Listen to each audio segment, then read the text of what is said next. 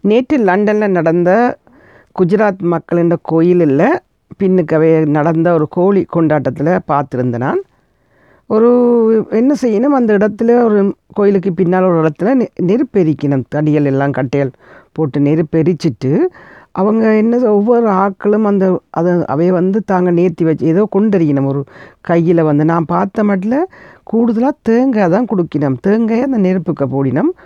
அது மாதிரி அவ கையில் ஏதாவது சோளம் கொடுக்கணும் பேரிச்சம்பளம் பேரிச்சம்பழம் கொடுத்த பார்த்தேன். ஒரு சிலர் மரக்கறி முருங்கைக்காயும் கூட அவை போட்டு கொடுத்து அதுக்குள்ள நெருப்பில் போட் போட்டதை பார்த்தேன்.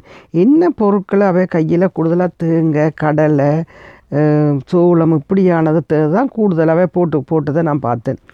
அந்த அந்த இடம் முழுக்க இந்த குஜராத்தி மக்கள் ஒரு கொண்டாட்ட கொண்டாட்டம் தின்ற ஒரு சந்தோஷத்தோடு அவை இருந்துச்சுனாம் ஆனால் இந்த நாட்டில் வந்து அதை வந்து அவங்களுக்குண்டு அதை அவங்க அனுமதித்து அதை செய்யணும். அதை பார்க்க ஒரு சந்தோஷமாக இருந்துச்சு அவங்க அந்த அவ- அவங்களோட முகங்களில் பார்த்தா அவ்வளோ ஒரு சந்தோஷம்.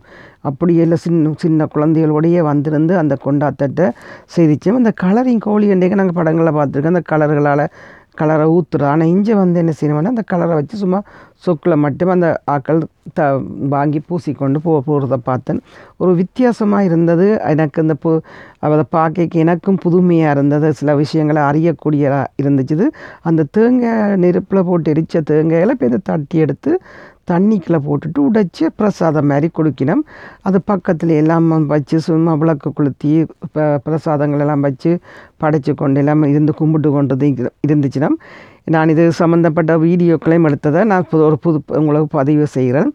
இது புது ஒரு புதுமையாக இருந்துச்சு இது எனக்கு. நானும் அதை என்ஜாய் பண்ணினேன்.